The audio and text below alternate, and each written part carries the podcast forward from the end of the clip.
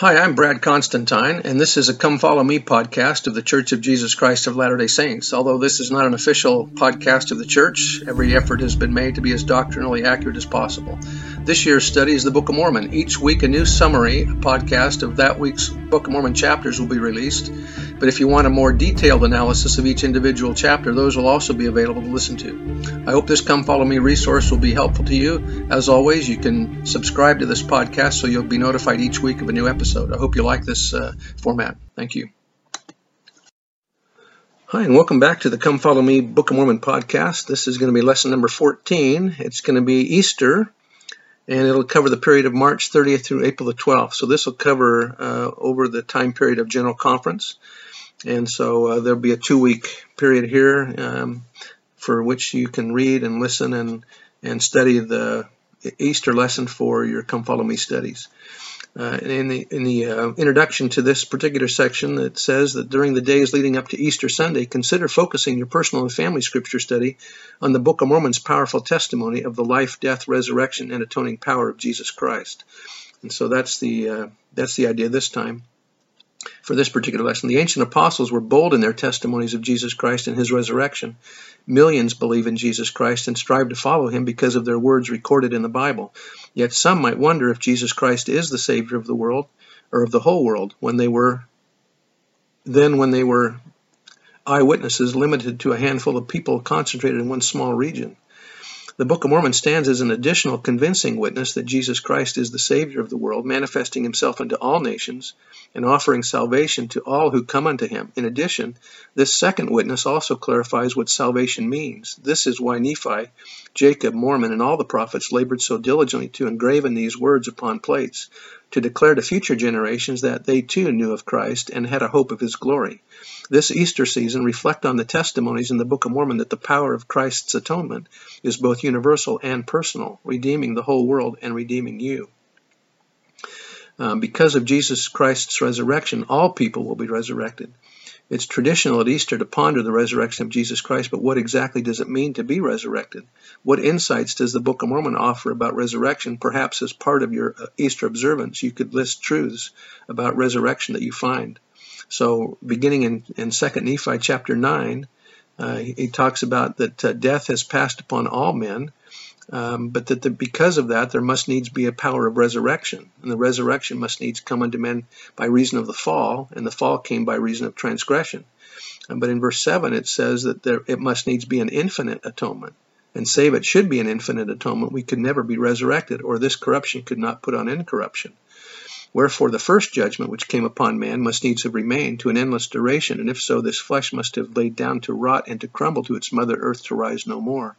So he would have been forever without being able to be resurrected had there been no atonement of Christ.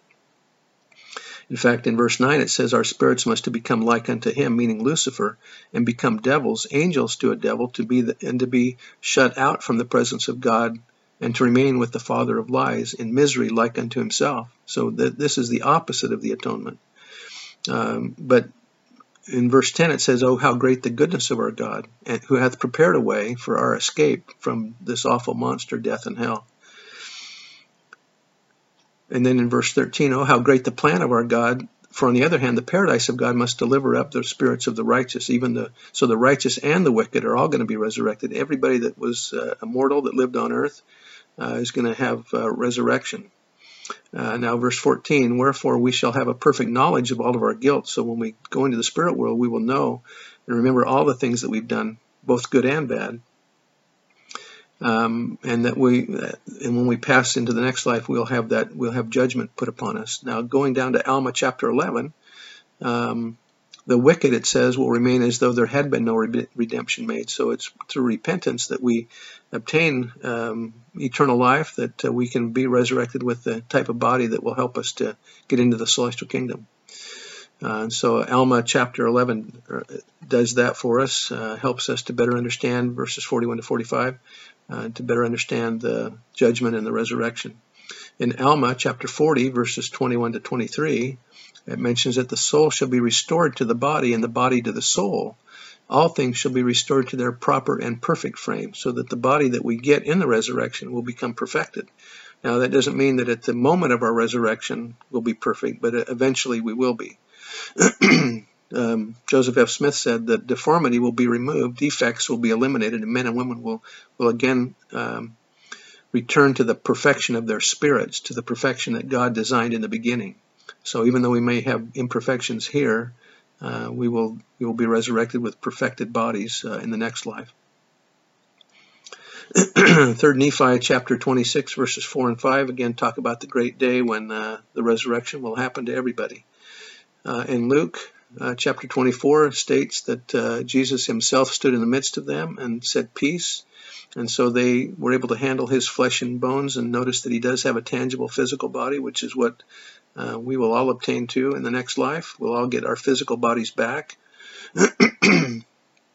Uh, 1 Corinthians 15 mentions that Christ was the first to be resurrected, uh, and that because of Adam came death, even so in Christ shall all be made alive, that everyone that uh, comes to this earth will be resurrected. Jesus Christ took upon himself our sins and pains and infirmities. Uh, the Bible clearly teaches that Jesus Christ atoned for our sins. The Book of Mormon, however, expands our understanding of Christ's sacrifice and suffering in important ways. You can find some of these teachings um, Mosiah chapter 3, verse 7 He shall suffer temptations and pain of body, hunger, thirst, and fatigue, even more than man can suffer, except it be unto death. For behold, blood cometh from every pore, so great shall be his anguish for the wickedness and the abominations of his people.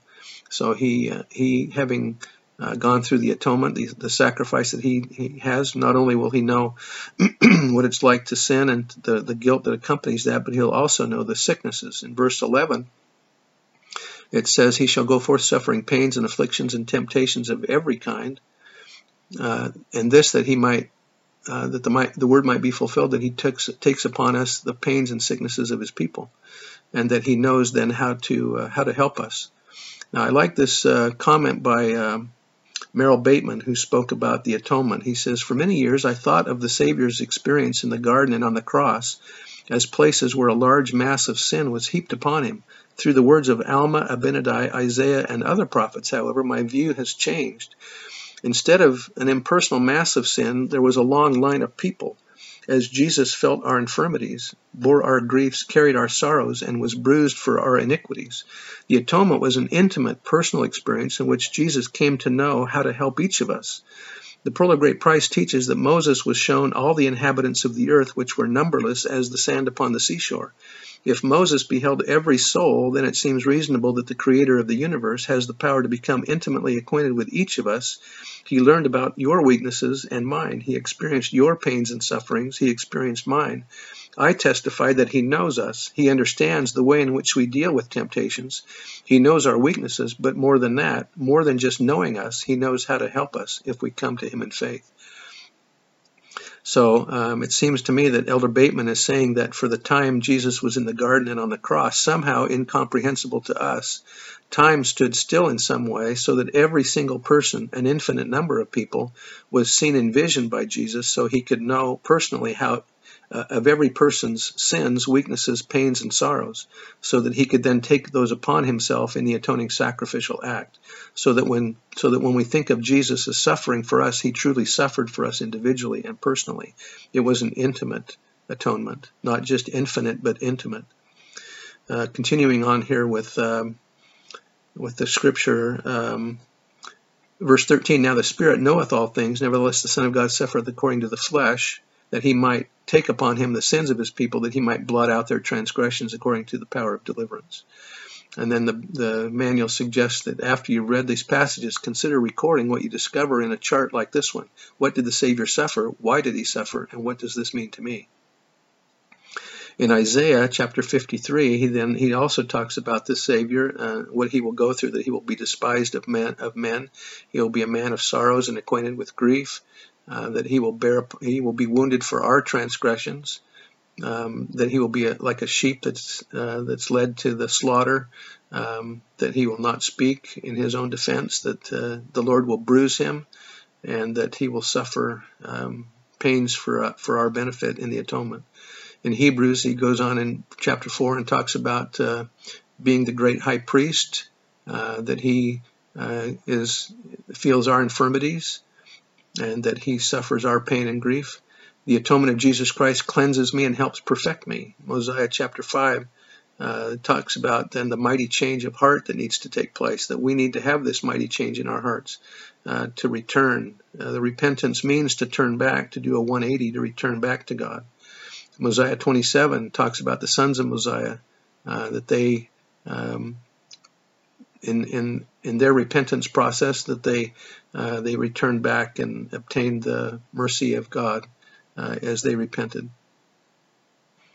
Um, also, then, um, as we go uh, to uh, Alma chapter 15, uh, talks about his repentance process and and uh, the tribulations that were in his mind, um, and the, the, the conformity or the confirmation of of Zeezrom there, and then down in Alma chapter 24 um, talks about repent, the repentance process and, and, the importance for us to uh, to again return to our heavenly Father. Uh, verse uh, chapter Alma, chapter five of Alma, verse seven talks about their changing their hearts, and that's kind of the, that's the process of repentance, isn't it? To change our hearts to uh, uh, to turn back to God. Alma chapter 13 then also talks about the holy order of and the blood of the Lamb that uh, through the through the atonement of Christ that we can be saved.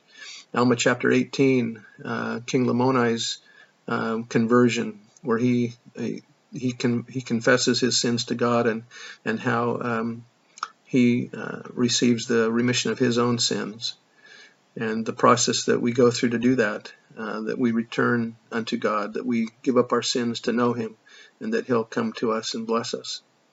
I bear testimony of the truth of these things, and that as we contemplate uh, this Easter season and the uh, things that He that God has done for us, uh, that He gives us weaknesses so that we might come unto Him, and that uh, we can be perfected in Christ, as mentioned in Moroni chapter 10, and become more like our Savior. And I bear this testimony in the name of Jesus Christ. Amen.